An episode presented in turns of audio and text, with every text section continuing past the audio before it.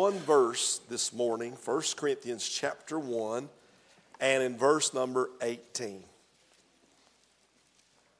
For the preaching of the cross is to them that perish foolishness, but unto us which are saved, it is the power of God. Uh, From this verse and from other texts today, I want to preach on this thought the power of the cross. Thank God for the cross of Calvary, the cross which Jesus bore. That was my cross that He bore in my place that I might go free. And I rejoice in it, amen. So I want to linger around Calvary this morning. Father, would you help us this morning to preach the Word of God in the power and in the demonstration of the Spirit of God? Would you cleanse me of sin? Would you empty me of self? Would you fill me with your Spirit? Would you give me an unction to preach this morning? Help us, Father, I pray, in Jesus' name. Amen and amen. Thank you for standing. You may be seated. Preacher Darren, it seems like these last few weeks, every time you get up on Sunday morning and sometimes even on Sunday nights, it's the cross, the cross, the cross. Pre- preach to us something different, preacher. I, I can't. I, the love of God just constrains me to preach about the cross this morning. I stopped to realize the Bible says that He came into His own, and His own received Him not. And to those that are lost, the preaching of the cross is foolishness.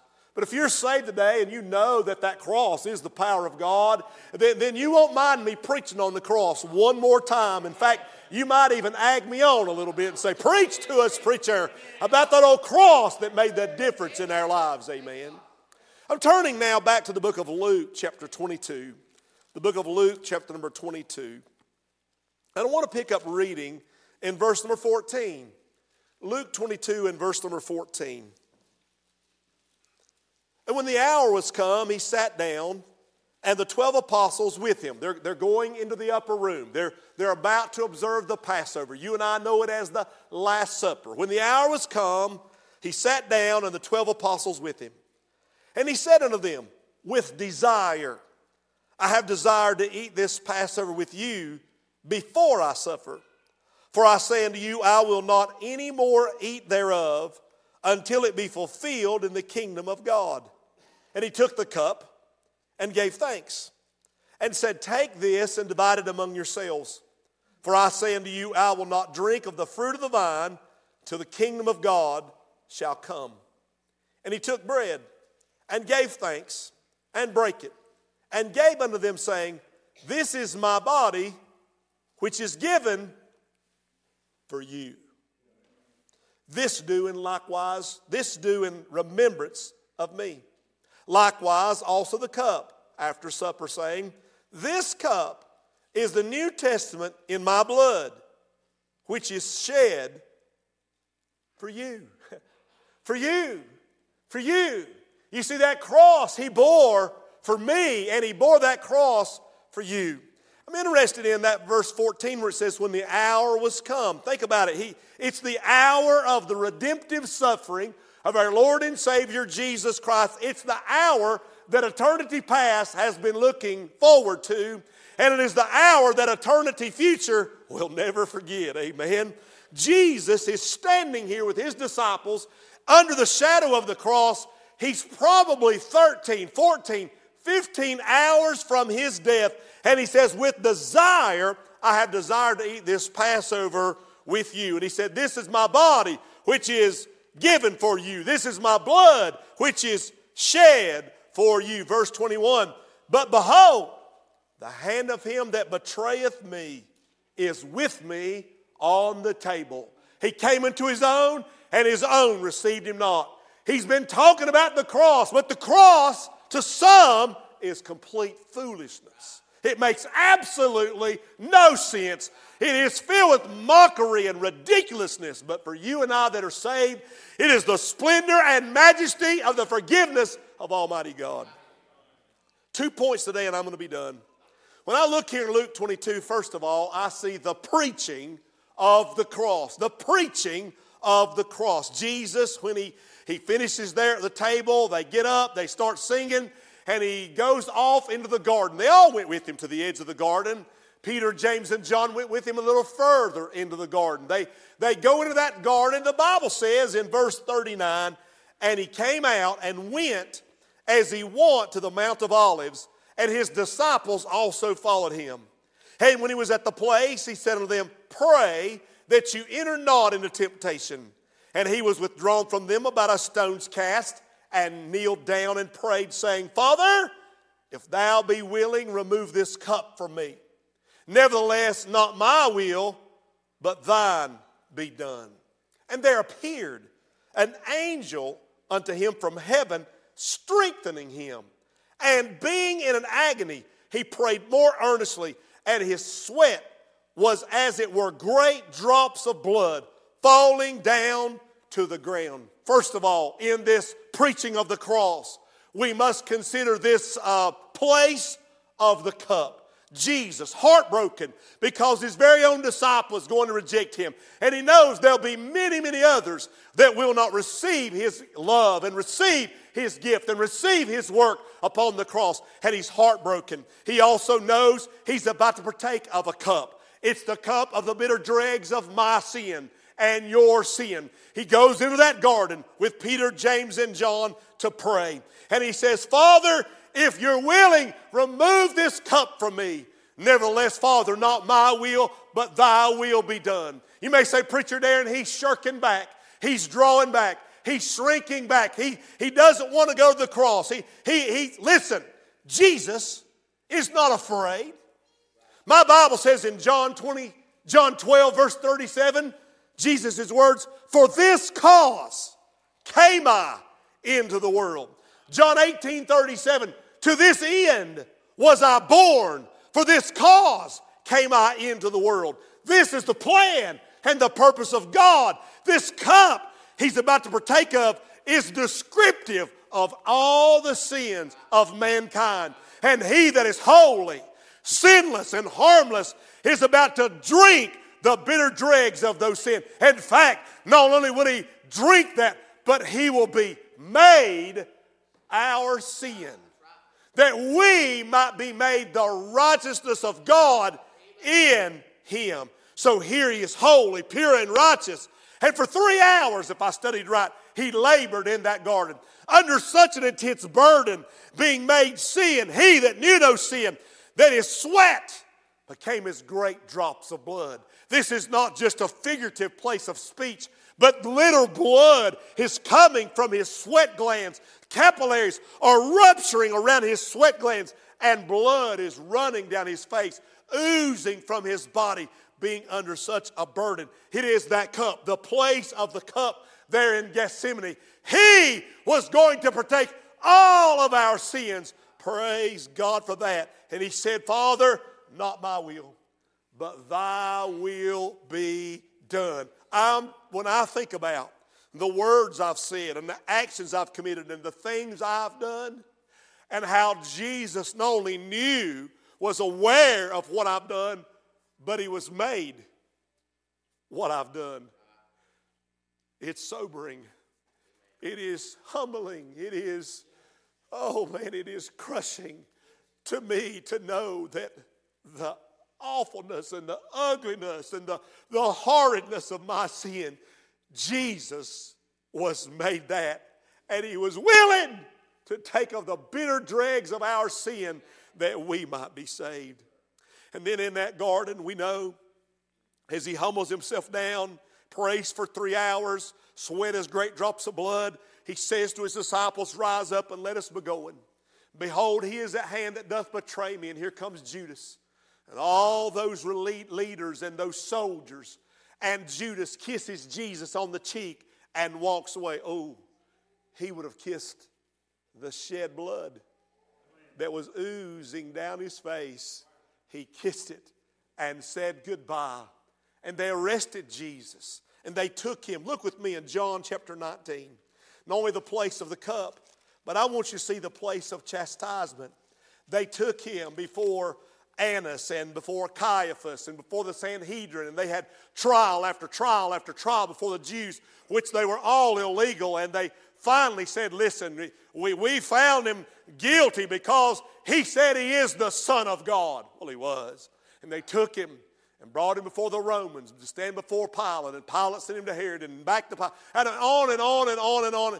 And look with me in verse 13, John 19, verse 13. The Bible says, When Pilate therefore heard that saying, he brought Jesus forth and sat down in the judgment seat in a place that is called the pavement, but in the Hebrew, Gabbatha. This place, Gabbatha, this place, the pavement that we're speaking of here, it is a place where Jesus stood before Pilate, and Pilate found no fault in him, but he thought, okay, we will uh, have a custom that we can release unto you a prisoner. We can release Barabbas or, or, or, or we can release Jesus. And the people said, Give us Barabbas. What shall I do with Jesus? Crucify him. What has he done? He's guilty of death. Crucify him. We don't want him. We reject him. He came into his own, and his own received him not. And he's been telling them about a crucifixion that was coming up. He was going down the cross, but they did not care anything about it.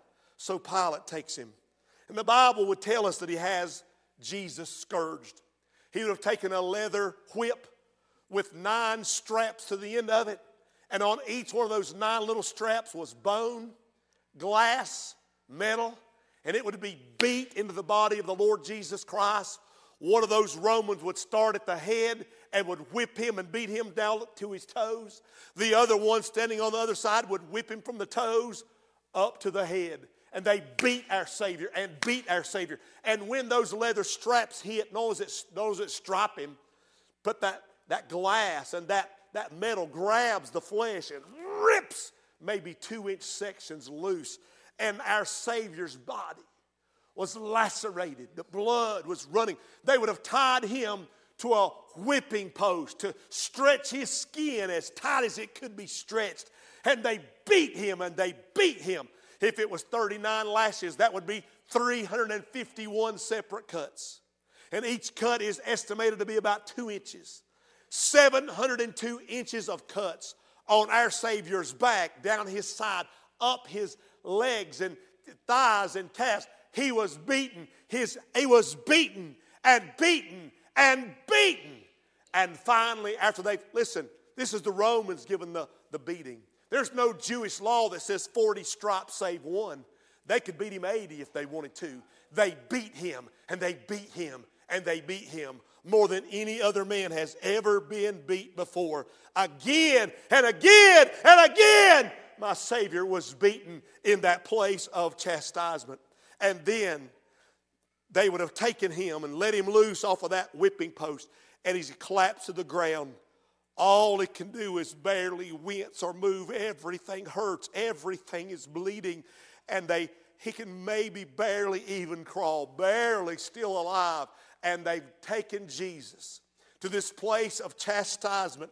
He that had suffered, uh, he that had committed no sin, suffered in my place, in your place. It ought to have been us getting the beating. When I lived at home and I got in trouble, my daddy would get ready to spank me, and I'd say, But daddy, the neighbors did it too. He'd say, But I ain't the neighbor's daddy. I'm your daddy. Oh, help us, Lord. And I'm telling you something Jesus suffered in your place. He took your punishment, He took your beating that you might go free. The place of the cup and the place of chastisement. Read with me back to the book of Mark. We're reading in the book of Mark, Mark chapter number 15. Mark chapter number 15. I want to begin reading in verse number 15. And so Pilate, willing to content the people, released Barabbas unto them. And he delivered Jesus when he had scourged him to be crucified. And the soldiers led him away into the hall called Praetorium. And they called together the whole band. Now, look this up. What is a whole band? It is a garrison. What is a garrison? It is 400 to 600 soldiers that have gathered around.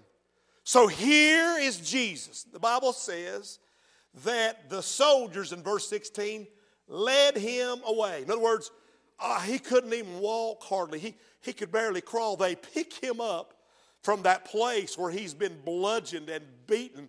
And they threw a white robe on him, which would have begun to absorb that blood and begin to begin to try to dry up and mad. And they take Jesus and they bring him down to this place of cruelty, this place called Praetorium. And 400 to 600 soldiers have surrounded him.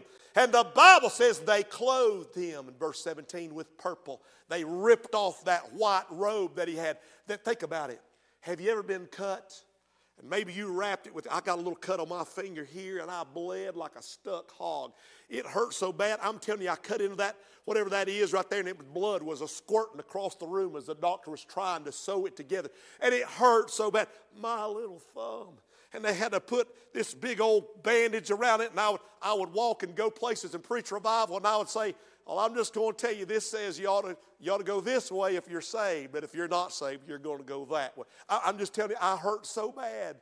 And I had one little one inch cut, my Savior had at least 702 inches of cuts on his back, and they led him away to a place of cruelty. And they ripped off that white robe. I mean, that gauze sometimes on my little finger there, after they sewed it up, it would, that, that blood would mad and dry. And you take that gauze off, and no, it just feels like it's opening afresh and anew. And Jesus, they ripped that robe off of him and made every wound that he already had to open up again, and the blood began to shed. And they put a purple robe on him purple for royalty.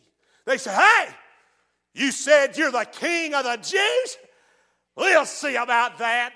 They rip off that white robe. They put on that purple robe to begin to make fun and to begin to make sport of our Lord and Savior Jesus Christ. These special forces, the special guard of these Romans, they're making fun. And the Bible says, then they planted a crown of thorns and put it about his head. Those thorns are between three and five inches long. They're not those dry ones that are brittle and break.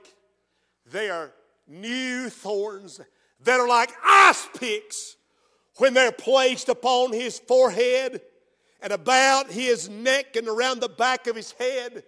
Don't you know that they cut into that skin? They went into those ears, those nerve endings that are so sensitive about his face and over his eyes. And then the Bible says that they began to salute him. Hail, King of the Jews! And they smote him on the head with a reed.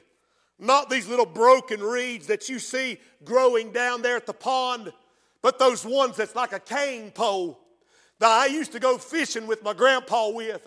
They would have taken those that are some of them like a two by four, and they would have smote him and driven that crown of thorns down on his. Look at me. Preacher Darren, oh, don't talk about it. It's so gross. Listen, it's so gross, but it won't draw you to the altar anymore. It's so gross, but it won't woo you in love anymore. It's so gross that you become so gospel hardened. Listen to me. The preaching of the cross is to us that are saved the power of God unto salvation. My Savior was beaten bloodied and bludgeoned and bruised in our place. It merits my love. It merits my thanksgiving. It merits my acknowledgement. It merits me dealing with it today. It merits me saying, Oh God, thank you for your sacrifice. Thank you for your son, Jesus. And we're getting through to you this morning. Amen. When they would have hit him on the head, driving that crown of thorns down, he would have pierced maybe through his brow would have went maybe through one side of the ear into the other. He would have went down across his nose. I'm talking about Jesus and this crown of thorns, and they bow and they said, Hail, King of the Jews! Hit him again, boys. And then to make, look with me in the Bible, to make insult worse, add insult to injury, they did spit upon him bowing their knees, they worshiped him.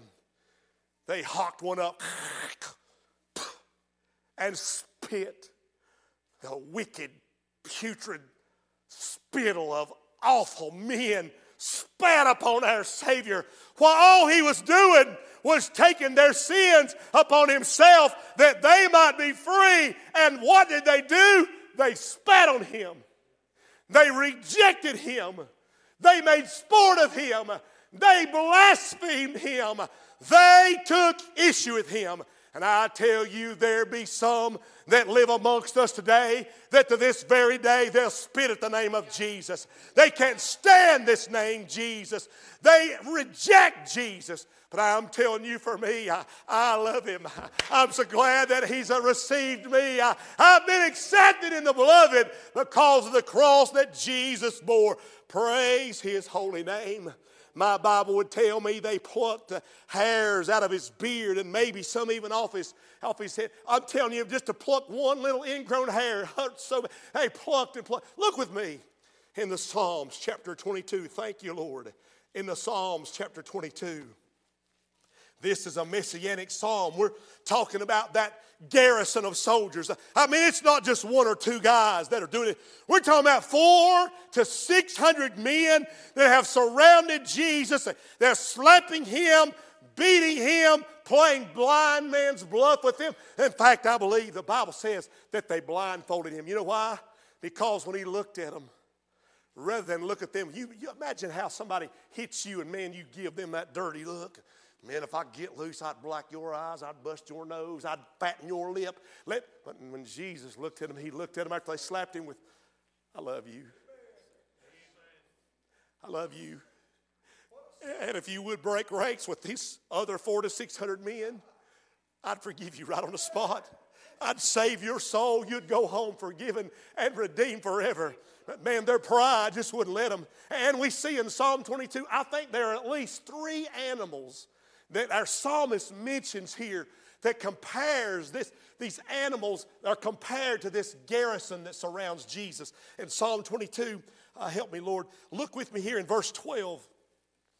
Many bulls have compassed me, strong bulls of Bashan have beset me round. These bulls of Bashan, you know what these bulls would do? You would see these big old bulls that would run and butt people and stomp on people and throw people. Uh, they would group together, wild beasts. They would group together and they would try to isolate a little animal. Say, maybe there's a lamb that is astray. Maybe there is a lamb that's separated from the herd. Maybe there's a lamb. He's the Lamb of God that's all by itself.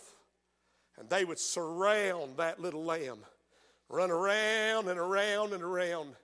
And that little lamb would watch them and would turn to watch them. And when the minute they, he, it, it turned its back on the group that's running behind it, the bull would run into it and hit it and knock it.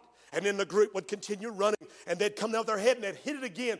Every time it looked the other way, Jesus, as he faced this way, somebody would punch him from behind. Somebody would spit on him from the side. Somebody would hit him over the head with a reed. They were mocking our Lord. The bulls of Bashan compassed him round about. And yet, I submit to you that He is so in control of this situation. He could have said, Father, and God would have sent 10,000 angels to defeat those bulls of Bashan right at the. He could have spoke His word and they all fell down on their face. He had such power, but He suffered this humiliation uh, by these bulls of Bashan so, so that you might be set free. Not only the bulls of Bashan, but verse 13. My Bible says, They gaped upon me with their mouths as a ravening and a roaring lion. You know, a young lion, not an old lion, but a young lion, what he'll do is he'll get his prey. He stalks his prey, he corners his prey, and then he roars. Roar! Which brings shivering and terror to the, the little one he's surrounded. Let's say that lamb Uh, is, is surrounded by these pack of lions and they're roaring and the bible says they their mouths they raven upon him. That means they bit at him. Now, can you imagine that lion? He'll toy with his prey. He'll go and he'll he'll bite it and bloody it here and he'll bite it and bloody it there and he'll paw at it and hit it with his claws and knock it back down again. I'm telling you that those four to six hundred soldiers that day, these bulls of Bashan, these, these lions that have surrounded our Lord and Savior Jesus Christ, they, I really believe the Bible says that, uh, uh, that they gnashed upon him with their teeth. They, they literally would have taken his and bit him and spit out maybe a chunk of flesh or, or put bite marks all over him. Lord God, can you imagine? Somebody biting Jesus and prophesy who smote thee, prophesy who bit thee. They bit him and they struck him over and over again. And this psalmist didn't stop there. He says in Psalm 22 in verse 16, he said, For dogs have compassed me, the assembly of the wicked have enclosed me. You know what a pack of dogs will do? When they find one that they're stronger than, one that they think they can defeat, they'll surround it, bark and bite and nip at it, and try to tear it limb from limb, and yet let it live so they can make sport and laugh at it. He said, They've uh, compassed me, they're surrounding me. The assembly of the wicked have enclosed me. They pierce my hands and my feet.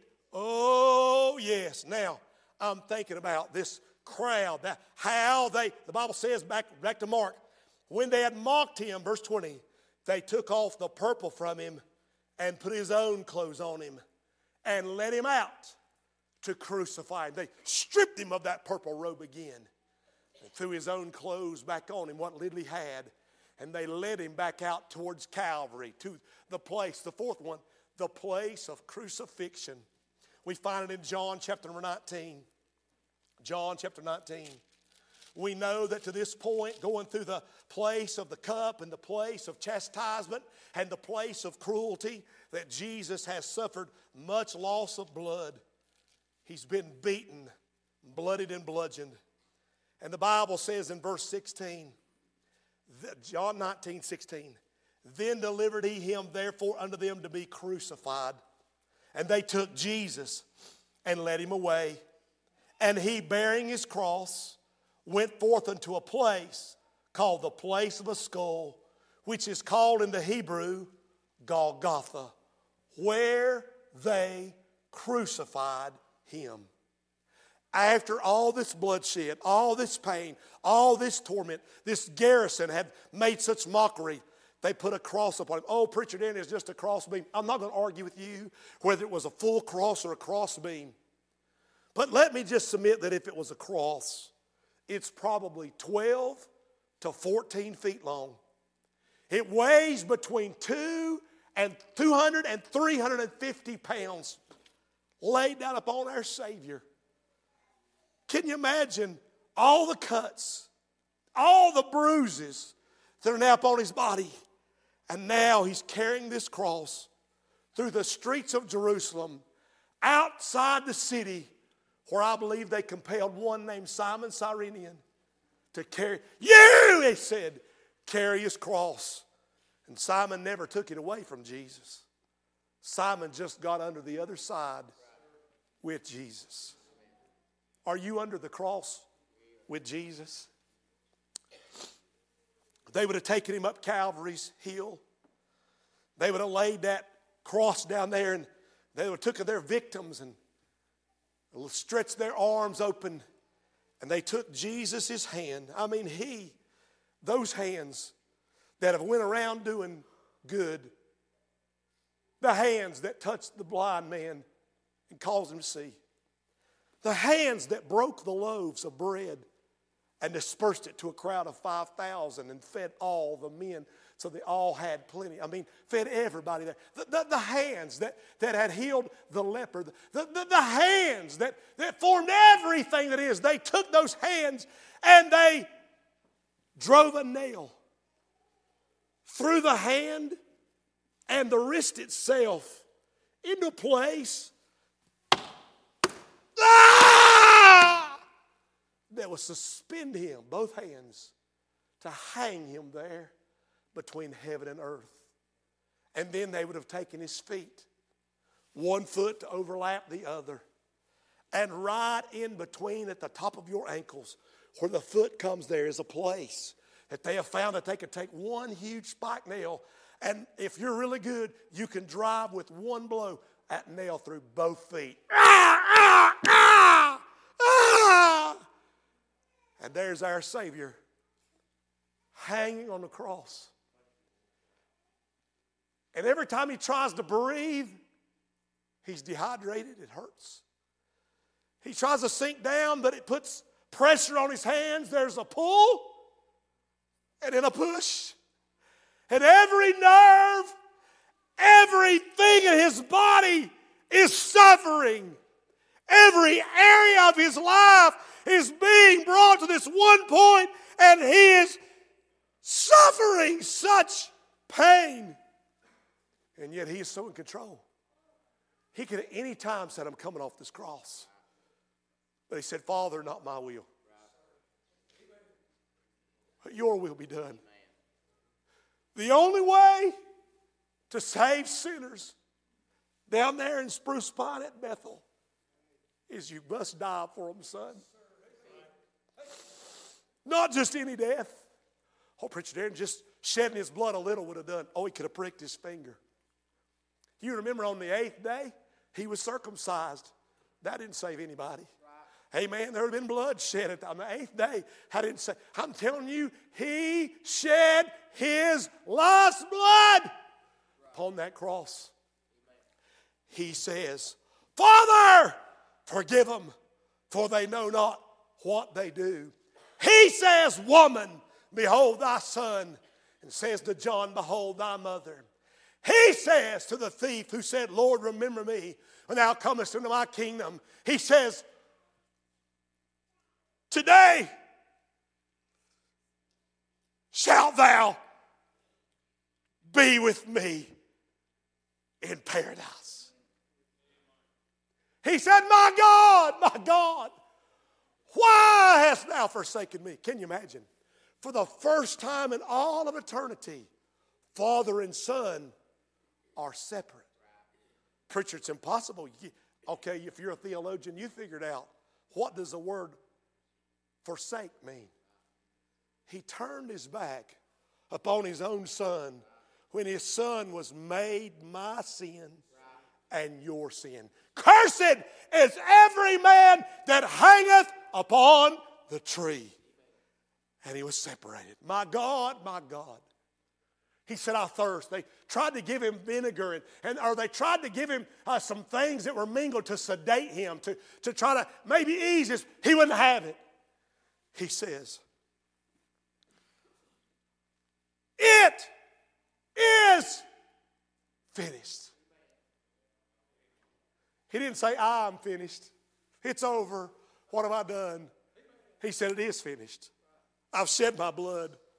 I'm yielding myself to death. I am paying the price. I am propitiating myself to appease the wrath of Almighty God that Darren and anybody that calls upon Jesus might be saved. And he says, Father, he's back to Father, into thy hands I commend my spirit. And he bowed his head and he gave up the ghost. He was crucified at 9 a.m. All these events on the cross, six hours. Till 3 p.m., he hung and suffered. Can you imagine that open, lacerated back? Every time he pushed up or had to sink down, as those splinters of wood, that raw cross, rubbing into those open, lacerated wounds. Preacher, quit talking about it. I can't quit talking about it because there's nobody ever done anything for me like that. Nobody ever loved me like that. Anybody else would have said, Oh, no, I ain't going to this place. You can do it on your own. The way you've acted and the way you sin and the way you cussed, and you do it, do it yourself. You're getting what you deserve, but no, not Jesus. He said, Step aside, son. I'll take this for you. And it wasn't just a snap of the fingers, and it wasn't just a little thing. It was six hours of suffering on that cross. And at 3 p.m., he bowed his head and he gave up the ghost. I like what the songwriter wrote. There is a fountain filled with blood, drawn from Emmanuel's veins, and sinners plunge beneath that flood, lose all their guilty stains. I think, secondly, point number two, the power of the cross. They ran a spear into his side, and out came blood and water. Joseph of Arimathea begged for the body of Jesus. They took his body down, that bloodied, bruised body they anointed his body with spices. They, they, they put ointments on it. They tenderly wrapped his body and they placed it in a tomb. They rolled a stone over the tomb. Pilate said, Put a seal all the way around it with my signet and put 16 of the Roman elite guard from that garrison that tormented him to stand guard duty so that no soldier will allow anybody, a disciple or whoever it is, to come and take away the body of Jesus. We're standing guard. Nobody is getting out of that tomb. He's dead and we mean for him to remain dead. There lays his body, behind the seal, behind the garrison, and behind the stone. But what happened to Jesus? Where's his soul? Where's it at? I'll tell you what happened. Did you know that for about 4,000 years, since Abel was the first one to die that believed God, he came by the blood. When a man dies or a woman dies, they go to paradise. And Abel was the first one to go to paradise. It was at that point in time a great gulf fixed between hell and the paradise section. And Abel goes to paradise. Adam, Eve, Abraham, Isaac, Jacob, Noah, Moses, David, Daniel, just to name a few. And finally, one day, there's an old man by the name of Simeon who'd been living in the temple. He died, and he goes into that paradise section Age doesn't hold him. Now they said, Hey, are you the one we're looking for? No, my name is Simeon. But the one we're looking for just was brought into the temple, and my arms held him, and I lifted him up. Just in a little while comes another praising God and shouting, Are you him? I'm not him. My name is John the Baptist. I baptized him down there at the river. Behold the Lamb of God, which takes away the sin of the world. And right now, he's ministering upon the earth. Y'all just hold on a little longer. He's coming. Just a little bit enters another. Are you him? Woo! Glory to God. Hallelujah. Bless the name of Jesus. I'm not him, but I'm the dying thief. I just hung beside him on the cross. He just said today he'd be with me in paradise. And about that time, a great light shone, and in walks Jesus, glory to God, and all of paradise lights up. And he says, Y'all come with me. We are getting out of here. And he led captivity captive and brought them home to heaven. He gave gifts to men, and the hell has enlarged itself. I'm just telling you, that's what Jesus was doing while his body lay dormant there in that tomb. And after 71 hours and 59 minutes and 59 seconds have passed, the next second, there's a rustling in the grave clothes. And he just stepped out of them. He took his napkin and he folded it and said, I've enjoyed my stay. One day I'll be back, but not here. And he took one more step right through the stone, right through the grave. Woo, glory to God, right through all them soldiers. He walked out victorious over death, victorious over hell, victorious over the grave. He had power to lay down his life, he had power to take it back up again. Preacher Darren, you're getting loud. I can't stand it. I, I can't control my excitement. Nobody's ever cared for me like Jesus. Amen three women, or maybe four or five, come to the tomb, weeping, going to anoint his body, but there's a stone there. What we do? And when they get there, the stone's rolled away. Angel seated up on top of the stone and said, He's not here. You, you're looking for the resurrection? You're looking for the life? Don't come to the graveyard. He ain't here. This is for dead people. He's alive, but come see the place where the Lord lay, and behold, He goeth before you. Hey, young'uns, He goeth before us through Galilee. Let's follow Him, amen. Said, go down there and you'll see Him. Mary couldn't hardly believe it. The other women run away shouting, but Mary, oh, He'd cast seven demons out of her. She said, I don't have nobody to run and tell. I don't have any friends really. Oh, she's weeping. She sees somebody standing there that she thought was the gardener. She said, Sir, where have you laid him? He that was in the tomb. If you've taken him somewhere else, if you've borne him hence, tell me. He turns. Who she thought to be the gardener said,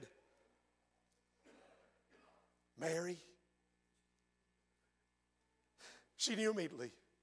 Nobody ever spoke her name just like Jesus. Son, my mom and daddy named me Darren. I've heard them call me Darren Gregory. I knew I was in trouble then.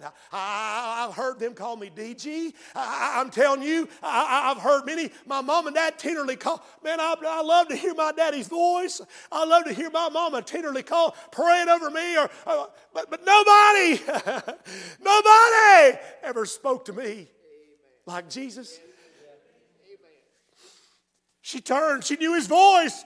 She said, dropping to her knees, Rabboni which is to say, Master.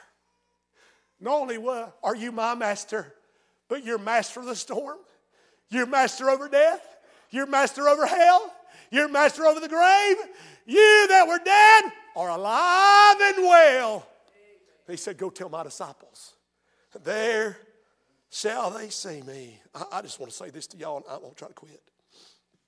Church, I hope I presented Jesus to tell you today He's alive. Well, Preacher Darren, you think he's alive. Honey, I know he's alive. I have staked everything I am or ever will be on one thing Jesus Christ, the Son of Man, the Son of Almighty God.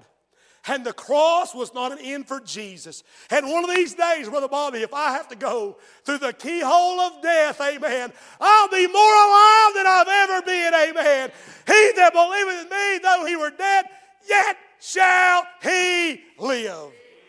And it's because of the power of the cross of Calvary. You see, Pilate said to the crowd, What shall I do then with Jesus? Who is called the Christ? It's a good question. It's a personal question. Don't ask me personal question. It's a pressing question. It's happening right now. Can I ask you something? What will you do with Jesus?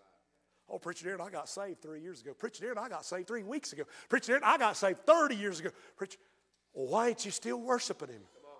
Why ain't you still making your way up to an old fashioned altar to bow your knee and say, Lord, I, just, I haven't told you today, but Lord, I want to tell you, I love you.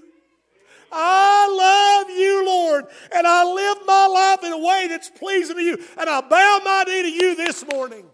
And for someone that's here that's never been saved, I'm going to tell you something. After all he put his son through, if you spit on him and you say, That's not for me, hell will be your own choice. It'll be your own doings, and there's where you're going to go. So I ask you the question what will you do with Jesus, which is called Christ? One day, Jesus died on the cross for our sins. And when he bowed his head, he checked into hotel death. And he walks up to the registry and death said, The devil told me you was coming. Said you was on a cross, going to die. He said, Everybody that comes through death signs up right here. I've got Abel. I've got Abraham. I got Isaac and Jacob. I've got Noah. I got Moses, that man of God. I, have got David, the man after God's own heart. I, have got Isaiah and, and Daniel and Ezekiel. I got them all. And I knew one day I'd get you too. So sign my registry. He spins it around after Jesus signs. He says, What is that? What's those two words? I never seen that signature before. What does I am mean? I am the resurrection and the life. I am he that was dead, and behold, I am alive forevermore. I have the keys of death, hell, and the grave. Amen. And if any man believes in me, though he were dead, yet shall he live. And he says to Abel in that crowd, Let's go. And death lost his grip that day. Death has no hold on me. Amen. I'm on my way. Praise God. I'm on my way. Amen. That's the power of the cross. Would you stand to your feet this morning? Brother Seth, if you'd come. Maybe there's somebody here. You'd, you'd like to bow the knee today. You, you'd like to say, Lord, I just want to tell you that I love you. I, I just want to bow my knee today. After I hear all you've done for me, surely, surely I could do something for you. I could bow my knee. Surely I could call on your name. Surely I could thank you today. Folks are coming. What a crowd. What a crowd. God bless you. What a crowd. What a crowd. Would you come? Oh, the Lord's dealing with you today. Come on right now. Bow that knee. Render your heart to Jesus. He that bore your sins, He's worthy this morning, church. He's worthy of your knee bowing. He's worthy of your worship. He's worthy of your submission. He's worthy this morning. Would you come? We're still pausing. Maybe you're home. Would you come? Come on right now. I'm going to bow my knee before my Savior. That's the power of the cross in my life. Thank you, Jesus, for what you've done. Oh, is there anybody here to say, Pastor Darren, I've never been saved. I want to be saved today, preacher, but I don't really know what to do. Preacher, will you pray? Is there somebody, you slip up your hand right now. I'm, God's looking. Is anybody said, Preacher, I want to be saved. I've never been saved.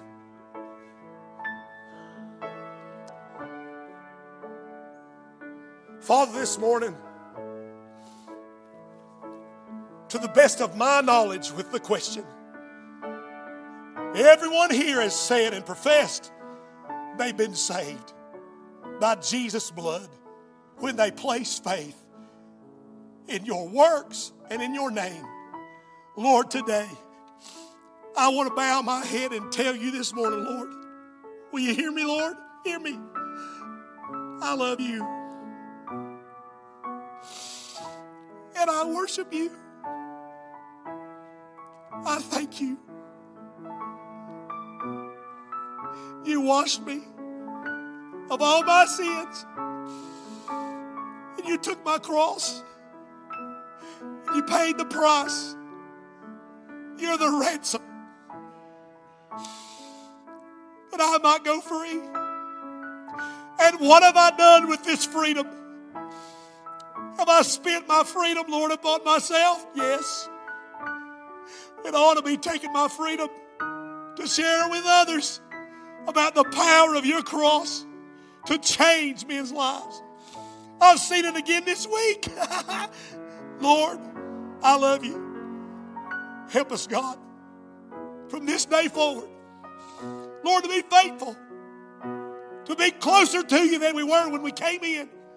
We love you this morning, and we thank you in Jesus' name, in Jesus' blood.